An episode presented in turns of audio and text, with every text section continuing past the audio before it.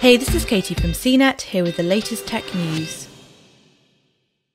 Tesla and SpaceX CEO Elon Musk spoke out on Monday against the bipartisan infrastructure bill, calling the government's expenditure crazy. Speaking via video link at the Wall Street Journal's CEO Council Summit, Musk also talked about Neuralink, the Tesla Cybertruck, and SpaceX Starship. You can't just spend $3 trillion more than you earn every year, Musk said. If you don't cut government spending, something really bad's going to happen. This is crazy. Our spending is so far in excess of revenue. It's insane. Like, you could zero out all billionaires in the country, you still wouldn't solve the deficit. Speaking from his new Tesla Gigafactory in Texas on what US infrastructure could be improved, Musk pointed to better airports, double decker highways, and a tunnel system for electric vehicles, especially as Tesla works on autonomous driving. But I don't see a strong effort in this direction, he said.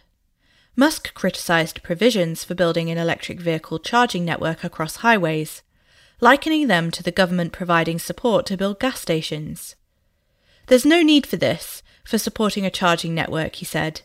Delete it, delete. I'm literally saying get rid of all subsidies. On the EV purchase tax credit, Musk pointed out that Tesla stopped getting that like two years ago, adding that when it comes to innovation and electric vehicles, the government should act as a referee rather than a player on the field.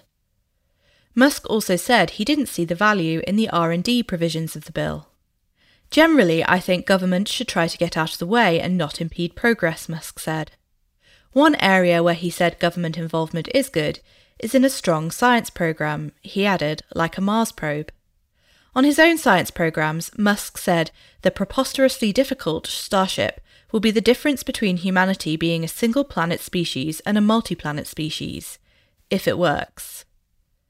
He reiterated that the Neuralink brain implant project is working well in monkeys, and that he's hoping to have it in the first humans, such as quadriplegics and tetraplegics, next year pending FDA approval. Musk also confirmed that Tesla is aiming for Cybertruck volume production in 2023, and that he'll reveal more during the next earnings call in early 2022. It may be our best product ever, he said. For more of the latest tech news, visit cnet.com